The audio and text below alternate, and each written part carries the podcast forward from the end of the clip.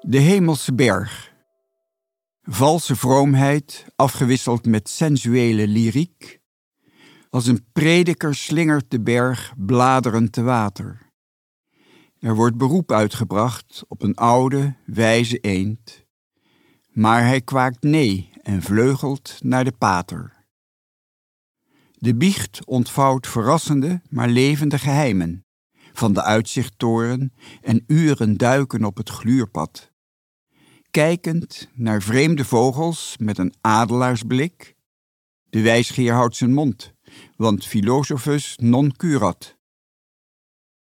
De beuk is gespalkt nadat stormenderhand Reewild een plek zocht om samen te schuren.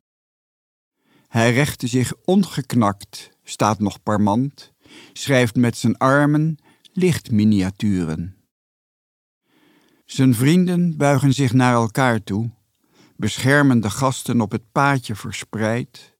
Sommigen willen tot het vaste behoren, anderen zien hun vergankelijkheid.